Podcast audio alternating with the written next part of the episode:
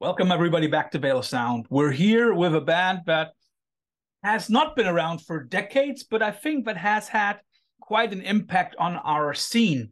I'm very happy to talk with Simon from Nightmarer. Simon, thanks for being on the show.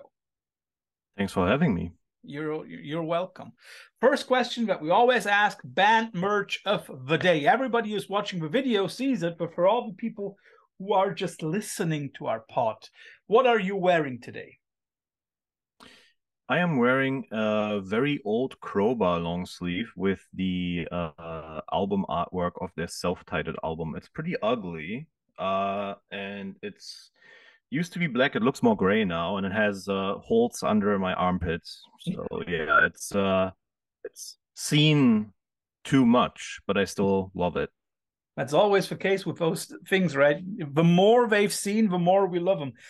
Before anybody asks, yes. I'm wearing something that I acquired at Roadburn, a Chat Pile shirt. Love the show, love the record, and at least something that I can wear to school and nobody notices. Yeah, they're a great band. I've actually been following for a long time. I think they're really, really, really awesome. Yeah, they are. Second question. I know where we are catching you, but please tell our listeners or our audience where you are right now. Right now, I am in St. John's, in the St. John's neighborhood of Portland, Oregon, and I'm sitting in my office, in my label / any kind of work office. Is that then also the place where you write your stuff? Partially.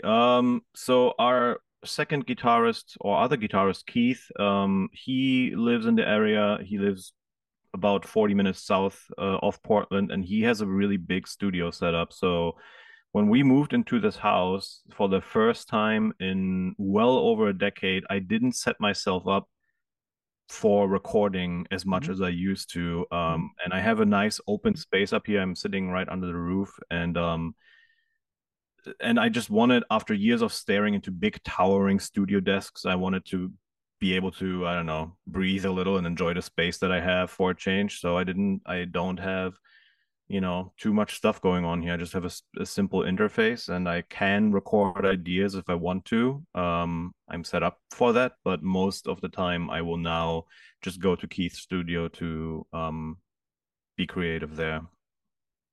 And you've already mentioned that you moved to Portland. I mean, like, I know you moved from Berlin, or at least from Eastern Germany. Why did you move out to Portland? So first, I lived in Tampa, Florida for a couple of years, and I moved there because that's where my wife lived. So when I got to know her, she lived in Tampa, and after a couple of years of dating, we decided to get married, and I moved out to Tampa. I hated the climate in Florida. It's disgusting. So yeah, pretty much the moment I touched down in the U.S., I told her, hey, you know, one day I kind of want to live in the Pacific Northwest, you know, because I had come through here in 2008 on a tour with my old band War from a Harlot's Mouth, and it was like the area in the country that spoke to me immediately.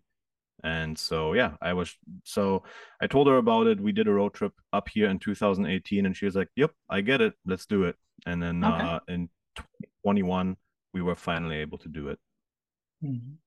So you moved before Tampa won a national championship, an important one, at least. Did I? I think so. Wasn't it 22 when Brady got his next trophy in the Super Bowl? I forgot. But let's talk about important stuff. I always like to start with an icebreaker, and when I listen to your new record, a lot of associations come up. And so I got two questions for you. What would you rather listen to right now, Sonic Youth or Krellis? I think Krellis, because they happened to put out a new release on the same day as we did last Friday, May 5th. Yeah. I already bought it on Bandcamp. I have not had the chance to listen to it yet, but I'm very, very excited to check it out, especially since the teaser for it kind of sounded like John Carpenter synth stuff, you know, and the kind of like the melodies that were played in that little teaser immediately spoke to me, and I was very excited that the album came out just a couple of days after. So I've just been too slammed with the band, honestly, and rehearsing for shows that are coming up this weekend. So I haven't had the time to really dive into anyone else's music, unfortunately, but I bought it and I'm waiting to hear it. Or other alternative, John Zorn or Death. I don't know. I love John Zorn. However, I think right now where I'm already kind of stressed out with, yeah, it's been a stressful couple of weeks. I don't know if I would have the nerves for John Zorn, but if you would ask me on any other day, maybe I would say John Zorn over Death. Yeah, probably John Zorn, but today maybe Death and kind of panned into the background a little bit. Yeah, that's true. Yeah, there is some truth to it. I think you can rather put Death as some kind of background music, whereas Zorn always grabs you by the throat and says, "Here I am, listen to me." Yeah, that's right. True. Yeah, that's true. But there is some similar effect that your new record has, this grabbing by the throat and a not letting go effect in a very, very positive way. So let's talk about Deformity Adrift. You've already said it. It's been out a few days now. And how have the reactions been so far? Are you happy with the response you got? Honestly, it's been kind of overwhelming in a way because, you know, this album has been a DIY effort to a degree. You know, I started the label, Total Dissonance Worship, which we're putting it out on in early 2020, you know, right at the beginning of the pandemic.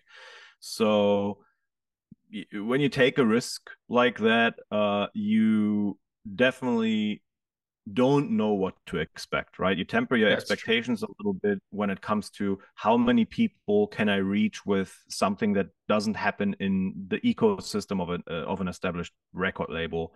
So yeah, with that being said, we didn't really know what to expect. Up until that point, the pre-order did pretty well, or did really well, and the responses for all the singles we put out were great. But when the album hit, for me, it was just kind of like a clean slate, you know. And then luckily, it hit like a nuclear bomb somehow. I was shocked, honestly, about the responses, and just the feedback we got from, you know, several corners.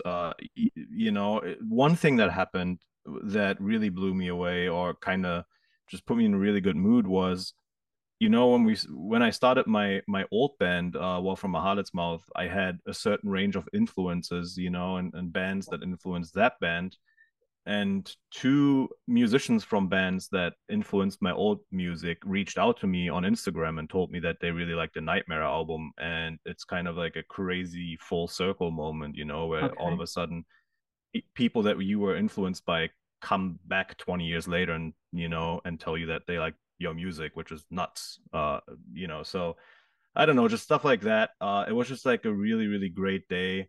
You know, I hate, I don't know, quote unquote bragging or anything, but like, we ended up really high in the Bandcamp top sellers on that day too, which is, on a Bandcamp Friday, which is such a highly competitive day, is, you know, not something that you necessarily count on, again, with a more or less DIY release. So yeah, it's just been insane, actually. Do you feel free to name the two musicians that reached out to you? If not, then that's okay. I don't know if they would want to. Okay. Yeah. That's totally fine.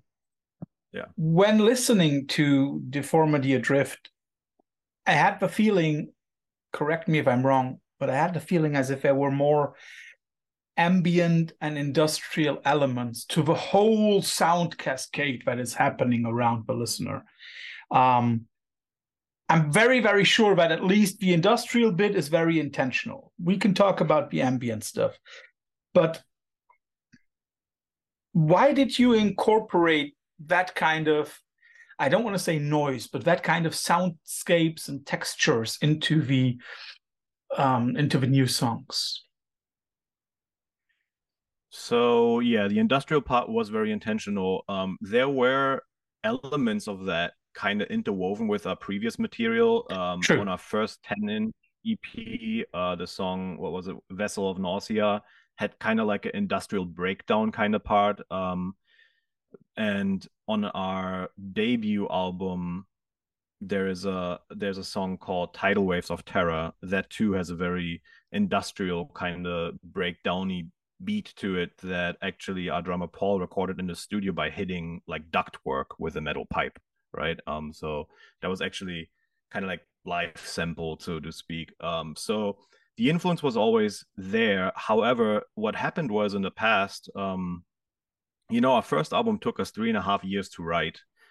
So I think the result of that was that everything over time, you know, because you overthink everything and you try to perfect everything to maybe beyond the degree that is necessary, right? And what happens is that you homogenize things to a certain degree. You try to really create this like extremely particular vibe and extremely particular sound aesthetic. And so those industrial elements, for example, were more subtle in a way and just like little sprinkles here or there, although we really like messing with that. So the new album was written in 3.5 weeks. And so and that kind of forced us to be way more obvious with our influences and with these elements we wanted to incorporate in our sound, and industrial was one of them. And so rather than interweaving those sounds over a long period of time, we just put them right in the forefront in certain parts, or in the case of the song Taufbefehl, we just made a whole song that is, you know, based around that. Yeah. And when it comes to the soundscapes you brought up,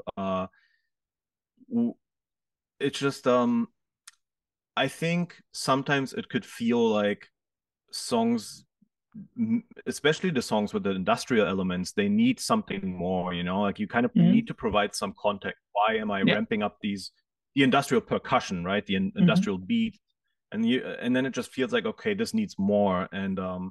And luckily we know a lot of very talented people, you know, like Eli from Fawn Limbs. He contributed some soundscapes to Taufbefehl that are really abrasive. And he has several like noise projects, and I have put out one of his projects called Lung Knots that is really, really awesome. And I just knew he was good at exactly the flavors that we needed, you know, to push those elements to the next level. And then I also worked with my friend Jesse Zuretti. He's a composer, like he works for Marvel and comics and stuff like that. And he's a metal guy. And he had at some point, just in a message, he was like, you know, if you ever need help with anything, hit me up. And when we worked on Obliterated Shrine, I was just like, this is, you know, the opportunity to work with him and have him come in and provide a lot of more soundscape elements. So. And then even our mixing engineer, Rafael, he already incorporated sound and like impact samples and stuff on our first album. So he actually kind of messes around with sound effects in the mixing stage too. So it's just like an organic process a little bit, where we give people certain freedoms to experiment. By the way, if anybody asks who Simon is mentioning when he says the guy who did all the things in the background, Rafael Beauvais from Switzerland, who also did, for me, one of the most important albums of the last decade, Rocal's Heligulabus. Oh, yeah. Maybe the most extreme doom album ever written. And when, you know, it's funny. Yeah, go on. It's funny it's funny you bring that up, because I remember when that album came out and I put it on for the first time, and I was insanely impressed by the wall of sound. And I didn't know who Rafael was at the time. I was not aware. I didn't know about him. And it's funny because I talked to him not too long ago about that album, and he was like, oh, this was one of my earlier things, you know. And like, I don't know if he's like super proud of it or whatever, because obviously he's gotten better, quote unquote, you know, over time as a mixing and mastering engineer. But there's like the balance of like raw and wall of sound that he struck with that album, you know, is amazing. And I'm actually waiting right now for a vinyl pressing that just came out through Wolves and Vibrancy Records. I just talked to them yesterday. The record is on the way to Portland right now, so it's cool that you're bringing that one up. Yeah, I'm laughing because I'm also waiting on my edition, and nice. Because we did this huge special here on the repress of Helgolabo. So if anybody wants to find out more about that record, just check our specials. You will find a very, very, very long, it's the longest thing we've ever done, a very, very long special on exactly that record. We spoke to the band, we spoke to Rafael, we also spoke to Fabian, who's now putting it out again. And yeah, there is a lot of content around that album. So if you want to find out more about this, for me and probably also for Simon, groundbreaking album, just check that out. Going back to Deformity Adrift, would you be angered if I said the record is a little less dissonant and a little bit more atmospheric? No, I wouldn't. I don't know. I don't even know if I agree or disagree, right? Because I don't necessarily, dissonance is not a means to an end for me necessarily, but it's a vehicle to create atmosphere. So if you get a sense of more atmosphere, it's still a mission accomplished for me. Yeah, it's definitely, that it's definitely for me. When we listened to the record and you said that it was created or written within 3 weeks, then I guess my following question is a little obsolete, but I'll still ask it nonetheless. Is it in a way also a reflection on our times, on the state where we're in, beginning of 2023, when we seem to have less influence than ever? I wouldn't say so, because first of all, most of the album was written in right before the pandemic. And even recorded, most of it was right before the pandemic, and then we finished the last elements in early 2022, and then the mixing took some time. So it's actually been, it's so funny because it was so much quicker to write, but then the finishing process and getting everybody on board, getting Valborg to do the vocal feature and all of that, you know, took 3 years. But we also made a decision to not release it during the pandemic, and we did release an EP in the meantime that was part of the same recording session. So with that being said, some of the lyrics were inspired by current things, you know. For example, the lyrics for Hammer of Desolation were written on the day that the war in Ukraine started, and it's just a, you know, we didn't try to write lyrics about that, but I think some of the themes that were going around the news just made their way into it. You know, people were talking about nuclear war, you know, and so, and it's interesting because the song title, Hammer of Desolation, I have dragged that around with me for years, right? It was something... It's cool. It's a very good title. It's a very good title. It's very on the nose, you know, but that's fun about metal sometimes, right? To be kind of overtly obvious in a way. Yeah. So yeah, the title, we dragged that along with us for a long time. We wrote the song, you know, and we knew this is the song that's supposed to be called Hammer of Desolation. Then the lyrics we started writing on the day the war started. So, you know, sometimes things happen, you know, and you don't really have too much control over it. So, and the outside world does seep into what you're doing. For sure. It's funny that you mentioned some of the track titles, because also what struck me is that there are 2 track titles in German, right? So who comes up with the track titles, and then who writes the lyrics? So I often come up with track titles every time I hear something, or, you know, something inspires me. I make notes, right? When I, and oftentimes like a song title that crosses my mind kind of informs a little bit of what I want to do with the song, right? Hammer of Desolation, obviously it's a song that just really hammers away, you know what I mean? Like, it's very, the title really fits the song, and that's because the title had a little bit of influence on the songwriting for some reason, you know. It just kind of happened that way. Yesterday, for example, I came across the it's like a psychological term. It's called shame spiral. And I thought it was like one of the most intense things that I had ever heard. And, you know, I'm not going to provide too much context, but it's a very, very intense thing, you know, a psychological phenomena. And so the moment I heard it, I was like, okay, I need to write this down. You know what I mean? So it very well may turn into a song on our next release, right? So that's what happens with the song titles. When it comes to the lyrics, for the songs that don't have titles or just working titles that we don't settle on, we usually end up deriving song titles from what happens with the lyrical content.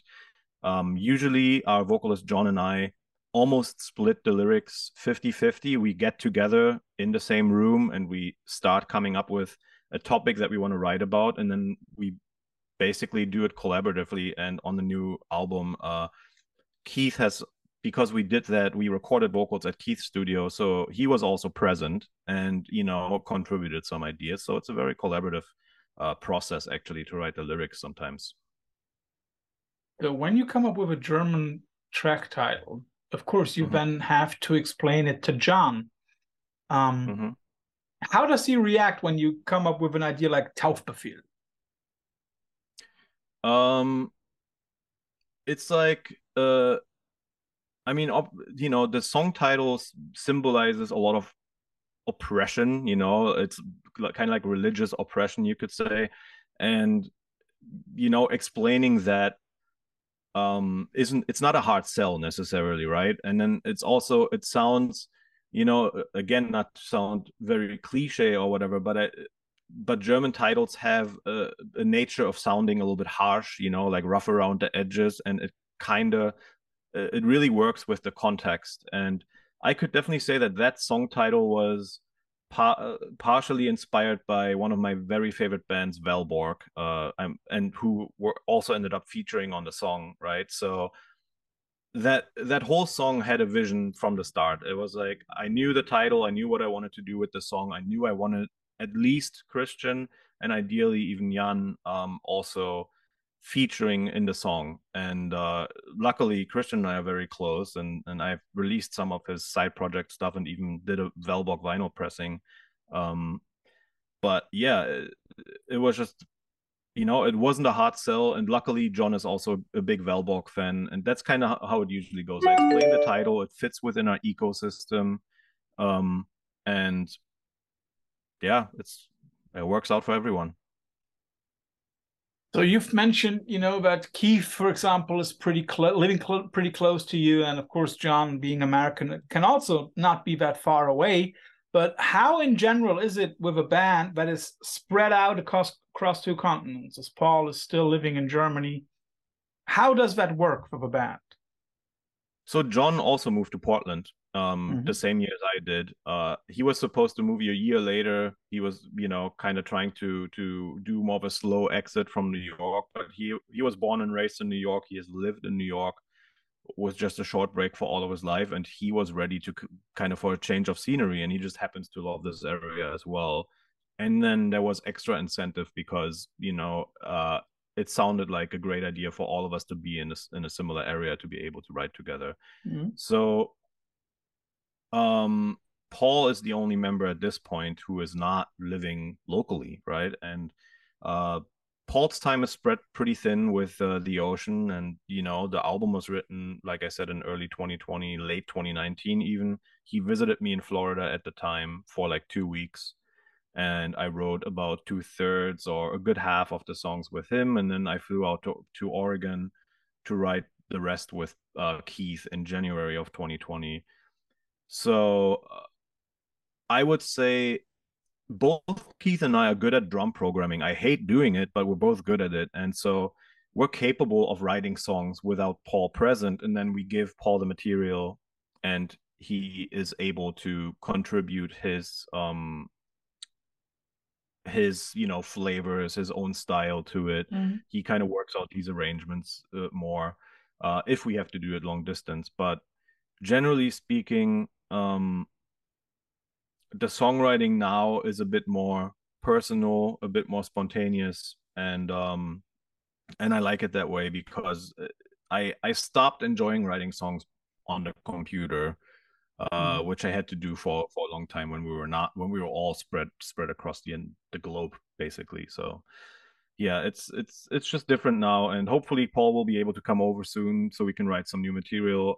We also have a local drummer now who can help us a little bit, you know. So generally speaking, we're in good shape when it comes to songwriting, and it's fundamentally changing right now how we write songs.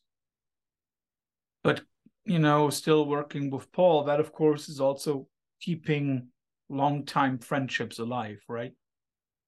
Of course, absolutely. I mean, Paul and I started playing together in 2006, I think, and I got to know him in 2004 or something. The moment I met Paul and I saw him play, he was in a local Berlin band, and he was immediately like a standout talent to me. And I saw and heard his capabilities, and they tapped into a part of my music taste that I didn't think anyone in Berlin could play. Just straight up, I didn't think anyone in Berlin would be capable of what he was able to play. And at that show, you know, we started talking, and we realized we had a lot of overlapping musical passions. And at that time, we were like, one day we'll start a band together, and then that's what we did. And with War, basically, yeah. So I've known Paul for almost 20 years, yeah, just shy of 20 years, and yeah, being in a band together and being creative together, we write songs very well together, also helps maintaining that connection back to Germany, back to Berlin, and helps maintaining the friendship as well. We have already spoken about Rafael mastering the record and everything. How important is that part of a process for a record like Deformity Adrift? How important is the mastering of the record? So Rafael does both the mixing and the mastering. And usually I prefer for that to be done by different people, just simply because I like having a fresh set of ears on something. I'm actually a mastering engineer. I started mastering in 2008, and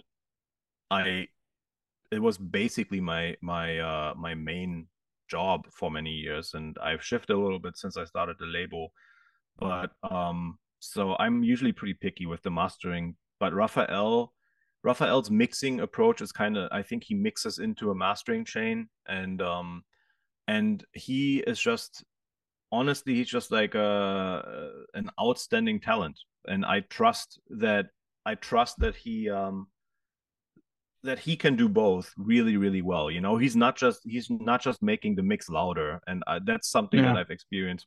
Some mixing engineers who also just master it, quote unquote. It's just, okay, now we're pushing the volume, you know, to achieve a standard. For Rafael, the mastering being part of the mixing process is just part of his sound design, and so we trust him 100% to do that for us, and it has worked out just fine so far. With Deformity Adrift, it has worked out more than fine, my friend. So the record is now out on your own label, on Total Dissonance Worship, and simultaneous also on Vendetta. Yes. How did that collaboration come along?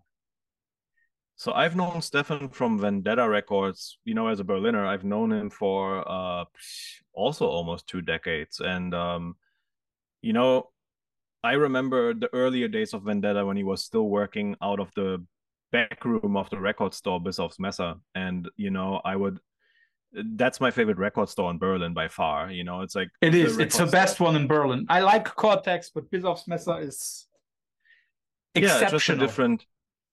Yeah, you know, Cortex is very, very topical. You know, like you get punk rock, you get hardcore, and you get a particular kind of metal. You'll find Napalm Death, you know, like you'll find the classics. At Bischoff's Messer, you find all the weird shit, you know, not just with metal.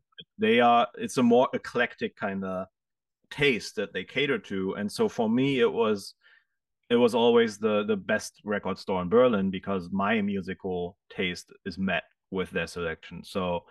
And every time I came in, we would always chat. I would hang out in the back room with him, often chat for an hour or something. So I've just known him for a long time. And when we started planning the album release, I was just like, I can't swing Europe. It's not possible. I can't do it. Right.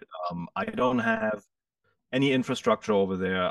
I've been away for long enough that it's also, I think, harder to, if we were trying to do it ourselves, you know, I think creating a whole label infrastructure and all the stuff you got to do, PR and marketing and whatnot, it's just too big of a project, you know.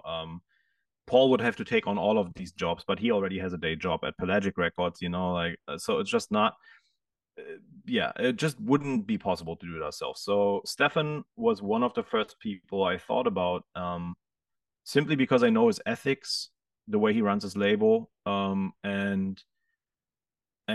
him and I always had a great relationship. So, you know, I just hit him up and I was like, hey, you know, this is happening.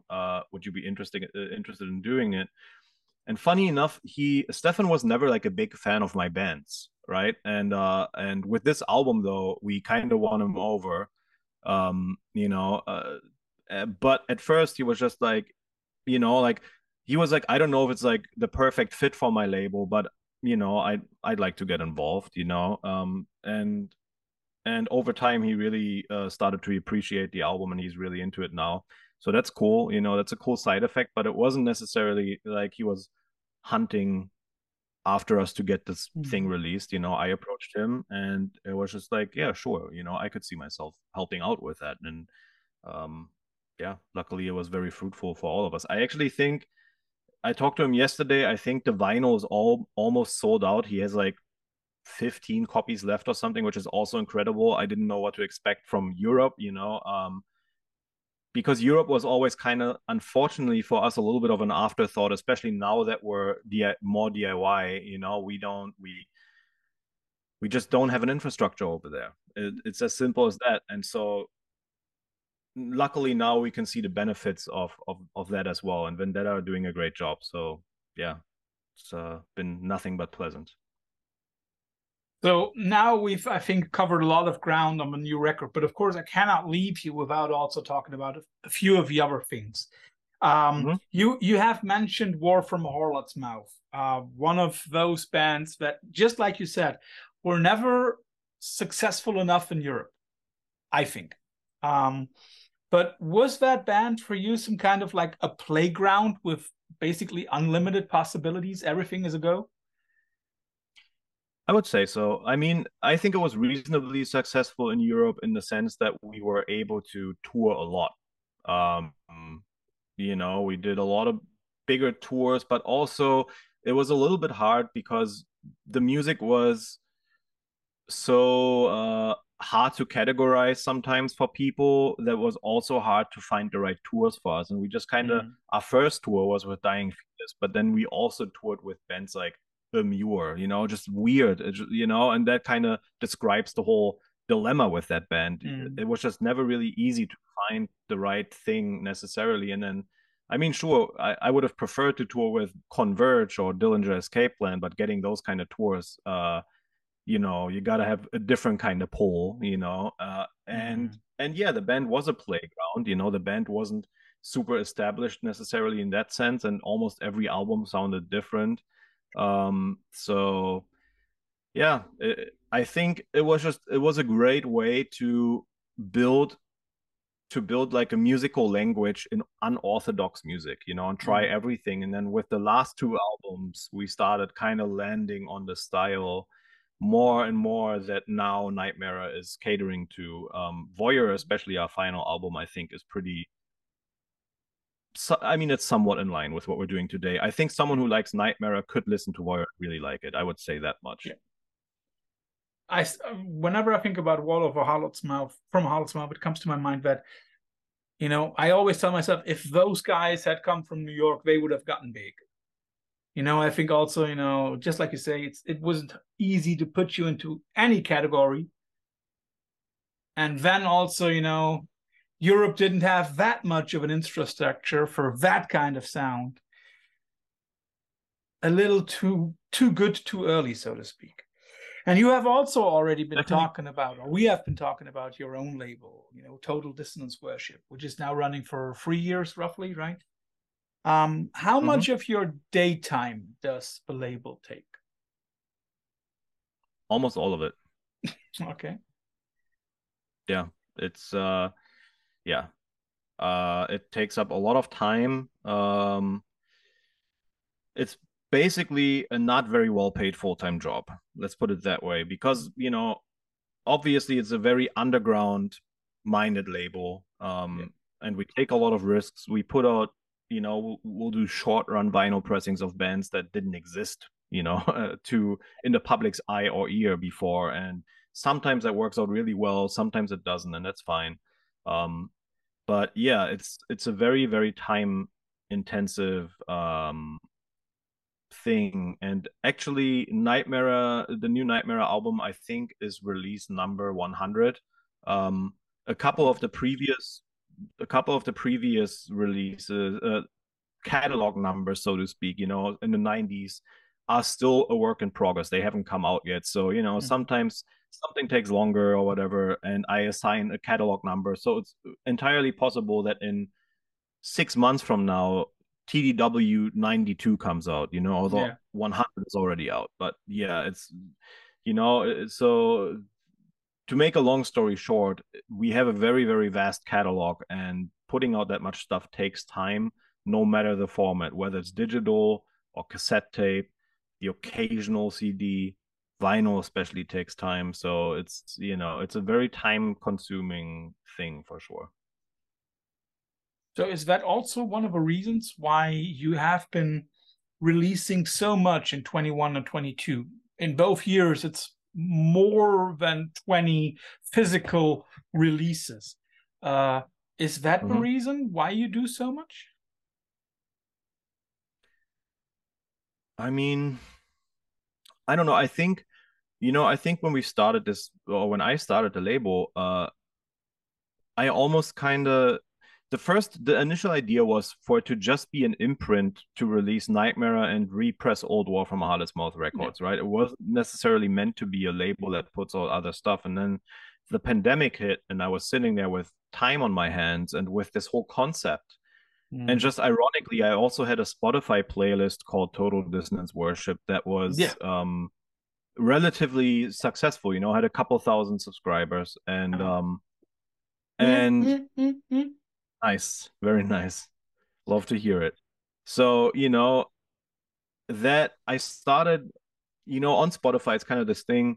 Sometimes you think about a band, you type them into Spotify, they're not represented on Spotify. And there are two reasons for that. One is they don't want to, and I respect that. Reason number two is they don't know how to do it themselves, right? Or they, they don't know, or, you know, it's just not really crossing their mind. And that's kind of what happened in the very early days of Total Dissonance Worship. I would, you know, I just wanted to throw something on that playlist, and then I realized, oh, this isn't represented on Spotify. So I would hit those people up, and I would just be like, hey, do you need help putting this on Spotify? Because I can help. I can get it on there, and I'll, you know, every December of the year, you'll get a check. It's probably small because streaming doesn't pay a lot, but I'll pay you regardless, you know? And so that's kind of how it started. And then in later 2020, I put up my first tape release, and then also started working on vinyl over time. And then I think vinyl started in 2021. So it was just like, it was just like a process, honestly, that a natural organic process where I just, you know, and then bands hit me up sometimes, and sometimes it's really good. And those are bands like Quadrat, for example, from Greece. That project didn't exist in publicly at all.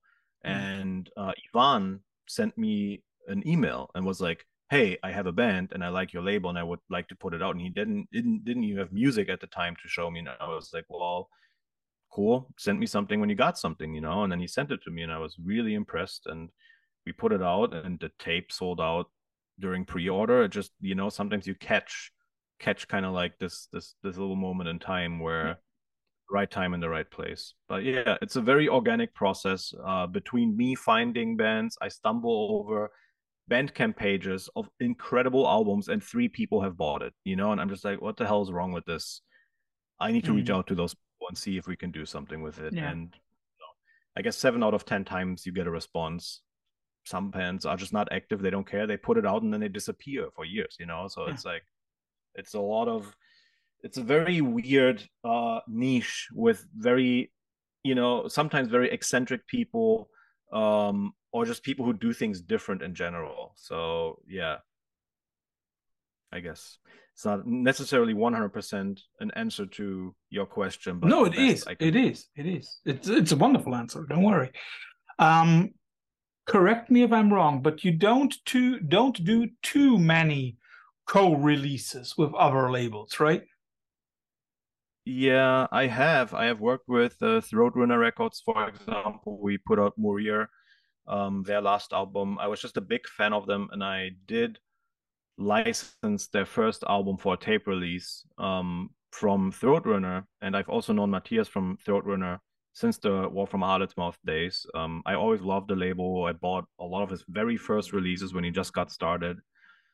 And to work with him was kind of a no-brainer for me. And he's really, really good to work with. And he had also previously so Throatrunner also run Deathwish Europe. And Deathwish Europe was one of the only places you could get some of my releases on vinyl. And that's, again, because he's great to work with and supportive of the label. So the reason I don't do too many co-releases, I'm open to it. I'm open to it, but a lot of the time, I think it would have to make sense in a way where either it's two completely different territories, like with Throatrunner, they're in Europe, I'm in the US. It kind of makes sense to put our resources together and do something together to give the band exposure on both continents, so to speak. It's like Dunk and A Thousand Arms for post-rock, right? They also do the same thing. Yeah. Okay. Understood. Yeah, I didn't know. I didn't know that they did that, but yeah, I think that makes sense. To me, it's, you know, I'm curious. Sometimes I see releases. I put out an vinyl by the band Pilori from France, like kind of like a hardcore band with like a discordant edge to it a little bit, and I just really liked the album. And I saw that the European release, it looked like it was co-released by like 7 labels or something. I don't know how that would function. I don't know if I could work that way necessarily, but I do like working occasionally with one other label, you know, and bundle those resources. I think everything else would maybe get a bit too complicated. So the US release I just did by myself. It had nothing to do with the other labels that took care of the Euro release. So I don't know how that process works when you have so many different labels involved. Yeah, sometimes I also see that, especially in hardcore circles, right? Sometimes I have like 8, 9 labels doing something. And the only thing that makes sense to me is that behind all of those labels, there is like a record shop. And they put together money to finance, for example, the pressing. But that's the only way that it makes sense to me. Last question before we... No, 2 more questions before we come to our infamous quickfire round. All right. If you could drop 3, 4, or 5 major influences on your very own kind of writing music or the music that you produced, what influenced you as a musician? So I would definitely say Gorguts are a big influence on me, or were. I remember the way I stumbled over Gorguts was kind of like in reverse. I was into a lot of chaotic and like sort of dissonant hardcore stuff again, like Dillinger Escape Plan, and like a metal friend of mine was just like, oh, you should check out Gorguts, you know, like I think you would like Gorguts. It has some of what you're doing just in a more death metal context. And I checked them out and I was blown away by the album Obscura that was recommended to me. So Gorguts, I would have to call them out. Celtic Frost and Triptykon, you know, the last like Monotheist, the final Celtic Frost album. When that came out, again, a friend recommended it to me. I didn't really know what to expect, and it, you know, that album taught me a lot about heaviness with reduced, you know, like not a lot going on sometimes, yet kind of playing the heaviest riffs, you know. So a lot of my heavy influences come from that direction, and Triptykon, you know, kind of continued that aesthetic. So that would be a big influence for me. Let's see what else. One of my most influential. Oh, it was just 2. By now it were only 2. Because Celtic Frost and Triptykon counts as one. Don't worry. Yeah, right. So, and then Gorguts. Yeah, Gorguts, Celtic Frost, Triptykon. So one of my main influences, old influences, are Ion Dissonance, actually. You know, so Ion Dissonance informed a lot of my taste when I was in War from a Harlot's Mouth, and they are still relevant to what I'm doing today. Their album Solace, like a mid-2000s, so it's not that old actually. But their album Solace for me is an absolute like reference in dissonant, extreme, low-tuned, unhinged, like maniac music. You know, it's just an insane album, and yeah, the influence of that is timeless to me personally. It still seeps into what I do today. Mayhem is another one, and I always liked Mayhem. Yep, Mayhem. I really like the album Ordo Ad Kao. We once played a show in Munich with War from a Harlot's Mouth at Backstage, and Mayhem were playing the bigger room, and it happened to be on that tour. And after our show, they were just starting, so we ran over and watched them. And it's funny because at the time, the venue was there were maybe 100 people to see Mayhem. It was not a big show. And I know that album was not very popular with Mayhem fans, but it's the weirdest shit they ever put out. Again, it's dissonant. It has the weird production. The show was insane. I also like their older stuff. I like their last album a lot, but that album to me is a huge influence. And so I have one more. Fear Factory. Fear Factory made me want to play guitar. Which album? Demanufacture and also... Ooh, yes, good choice. Obsolete is also great. Obsolete is the most atmospheric stuff they ever did. I agree with that. Yeah, and I always like to tell that story. If anybody listens and listens to it again, when I grew up with my godfather basically, and I've never seen a 60-year-old man run into anybody else's room and scream like, "I need that record that you took from the car." Yeah. Which one? The black one. It's of no use. And he was standing there like, ding, ding, ding, ding, ding, ding, ding. Oh, Fear Factory. Yes. That's amazing. That's why I love the guy. Coming back to Ion Dissonance, would that be like a dream release on Total Dissonance Worship for you? A new Ion Dissonance record? Well, it's funny, because I actually had the honor of pressing their first album on vinyl for the first time ever in 2021. And then, so I am working currently with the band on two more pressings. So one being Solace, which the band fully remixed, and it sounds like a new record. And there's stuff on there that you never even heard in the original mix. Okay. Which is, yeah, just because it was a bit, I guess, a bit messy, right? And I never thought the album didn't sound good, but now that I have heard the new mix, it's definitely a huge step up. So that is honestly since that album is so personal to me, being able to repress that on vinyl and kind of repress it in that like ultimate way, you know, where it just, it sounds better. The vinyl is going to be spectacular. That to me is probably, when I started with the label, I think, you know, that's probably as important as something could get to me. And like, that's like almost the biggest deal. So, you know, I'm glad I can do that with the band, and I'm glad that it's going to be a more enhanced version of the album than people ever heard before. So that's, yeah. When their current bassist remixed it, when he sent me the first remixed song, I almost cried a little bit. I just had a really emotional moment, because it dawned on me that, you know, this has never sounded so good, and this is probably my key influence for everything. And here I am hearing it, in this improved version, you know, And yeah, it just kind of, yeah, I was just kind of emotional a little bit when that happened, because I just couldn't believe it, how great it sounded and everything, and being a part of it. So that is happening. We're also going to be pressing their album Cursed for the very first time on vinyl. That was never pressed on vinyl. Would a new album be a big dream to put out? I mean, sure, I've worked with a band before. I would happily put out something new, but I also think they're still under contract with another label as far as new music goes, and they're not very active. So I don't know what's going to happen with that, but I'm not going to be in a position to put out anything new from them anytime soon.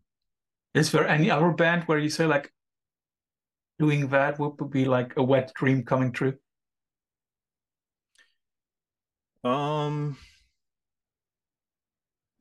probably, right?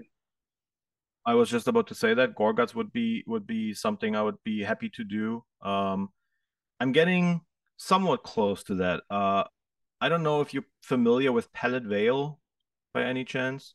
So Pellet Veil was okay. So Pellet Veil was this like all-star collective of band members that was put together for Metal Injection's Slay at Home Festival. Mm-hmm. It was Luke from Gorguts, Dave from Revocation, Liam from Dillinger Escape Plan, and then Elliot from Car Bomb. And they wrote one song together, and the song is phenomenal.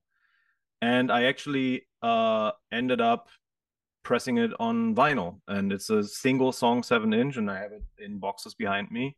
So at least I got to work with Luke and Dave and Liam and Elliot.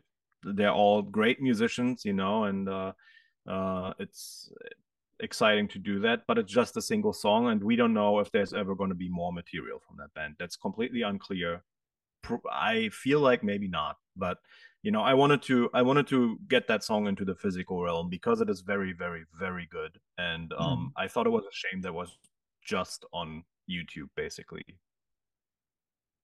Very good. So let's hit you up with our quickfire bombs. You always get two alternatives, like black versus white, roses versus tulips, AC versus DC, and you have to make a choice and give a short explanation on your choice. Let's start up with a little bit of death metal. Scarcity or Pyron, two of the Doug Moore projects.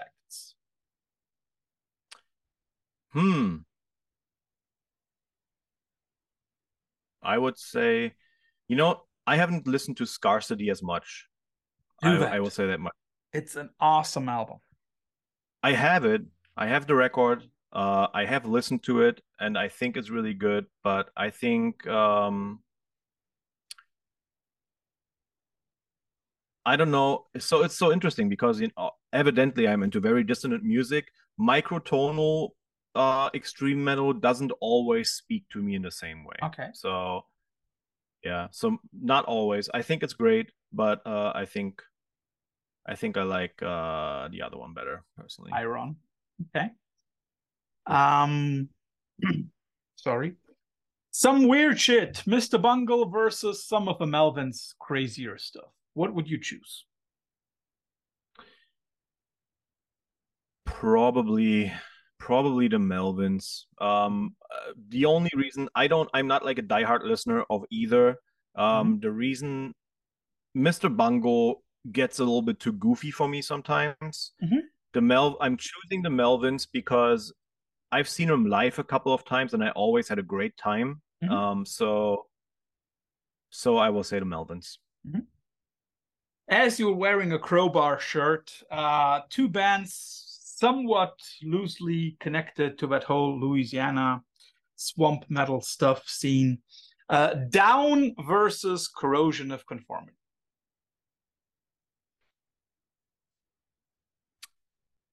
I don't know. I'm not heavily into either of them. I'm just going to say I had God. Good way to weasel around it. Okay, cool. You're German, so let's kick off with some German very good stuff. Accept versus Blind Guardian. Accept. Blind Guardian are a little bit, I think Blind Guardian are a little bit too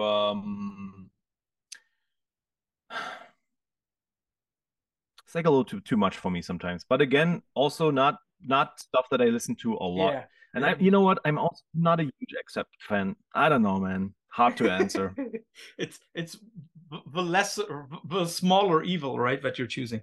And it will be the same with the next question. Scorpions versus Running Wild.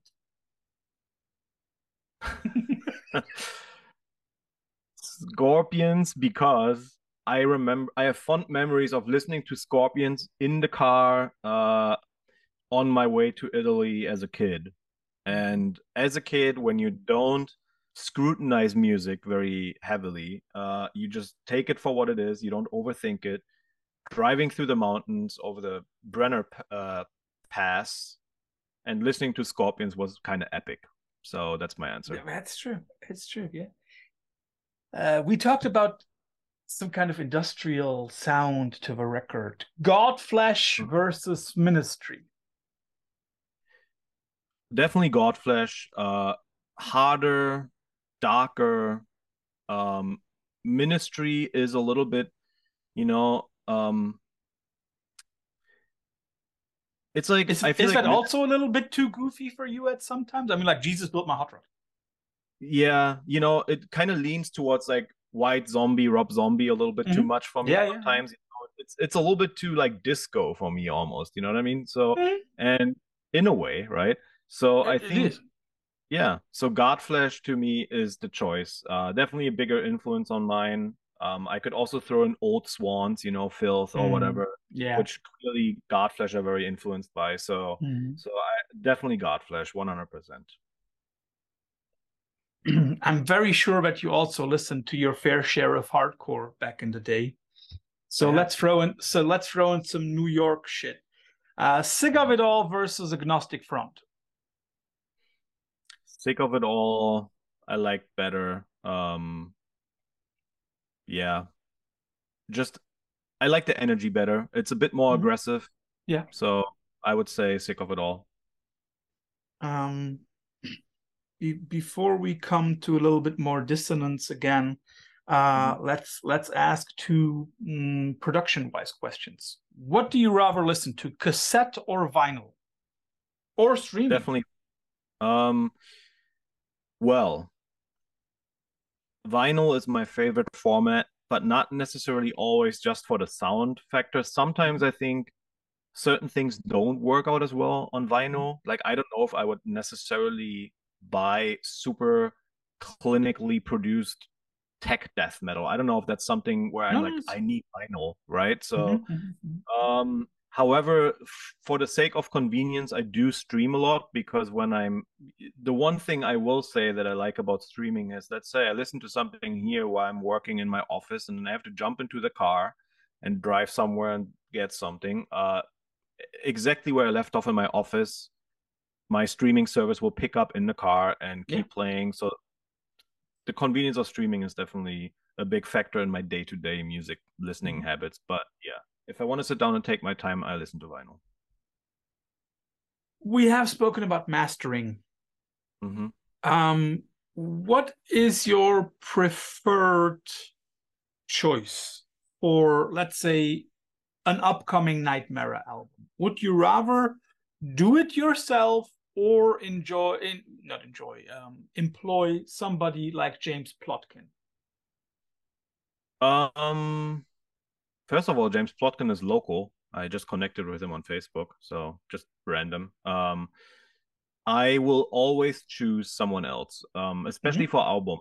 The reason being that when you work on a piece of music for so long, and we do most of the recording ourselves, right? And so we already put so much time and effort into the sounds that I feel like at some point you're just burned out on it a little bit. So I would rather give the mastering to someone else, or, you know, in the case of Rafael, he does everything in one step, and we know it's going to be good. But yeah, I have mastered stuff of ours in the past, but it's only like releases with 2 or 3 songs. I'm willing to do that, but like major releases, albums, I don't want to touch that.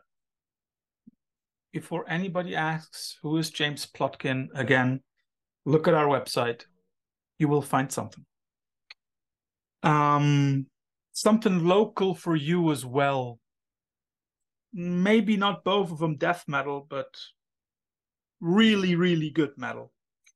Nismor versus Chornobog. I like Chornobog more. Speaks more to my musical preferences. And I think that's all I could really say to that. Yeah, that's already okay. And last question, when you're done. I think I already know the answer to that one, but let's try. Frontiera versus Carbomb. Oof. That's actually very hard to answer. And I don't know if I could pick one. If I had to make a choice, it would not be a musical one. The choice would be Frontiera, for the reason that I'm very, very good friends with Pedram. Pedram has been really he's been like a motivating factor for me in different scenarios, right? Sometimes we would just talk about music, talk about being in bands, doing certain things with our bands, and he would just kind of kick my ass and be like, you should do this, just do it, work. So it's like, he would just like give some sort of advice and vice versa, you know what I mean? But like, I just found myself inspired or motivated by things he has said to me. And also, to give credit where credit is due, Total Dissonance Worship, 99% of our digital releases are available for Name Your Price on Bandcamp. And the reason for that is A, Pedram or Frontiera, and B, Brendan from Convulsing, who played bass on our new album. Both projects have offered their stuff for Name Your Price from the get-go. And at some point I just contacted them and asked them about it. I was like, hey, how did that go for you? What's your experience? How much are people willing to pay? And both of them were nice enough to actually share the actual numbers with me, which was very impressive in both cases. And gave me great insight into kind of what happens when you give people a choice, and I think the simple answer to that is, if you force someone to buy a digital album for $10, some people, A, just don't want to do that. And I understand that. That's a lot of money for something you could stream along with the history of music on Spotify for the same money. Some people are just not able to. Not everyone can afford to throw $10 at a digital download. However, if you give them a choice, even if they don't have money, maybe like, you know what, I have $3 and I'll throw $3 at this album. And, I can say that my digital sales, and that goes for Nightmarer and for Total Dissonance Worship, have gone up ever since we switched to Name Your Price. And significantly, people, like, we used to sell physical releases fine, but no one would touch the digital. Ever since it's been Name Your Price, people are actually incentivized to spend money on the digital too. So I have those two people to thank for that. And so if I had to make a choice, it would be a purely personal one, and I would give Frontiera the thumbs up. Musically speaking, they're both phenomenal. True. So, Simon, thanks for all the wonderful insight. Thanks for your choices. Thanks for your time. And thanks for the new record. It's definitely mind-blowingly good. It came to me as a surprise. I've listened to the stuff before. I liked the stuff before. But this, I have to say it again, this is top-notch. So, everybody, if you haven't listened to it yet, listen to this album. It might end up it will end up in a lot of people's lists at the end of the year. Simon, thanks for being on the show. Thank you for having me, and thanks for the words about our album. I appreciate that. Really, really nice. So enjoy the rest of your day, man. You as well. Well, enjoy the rest of your night, I should say. Thanks.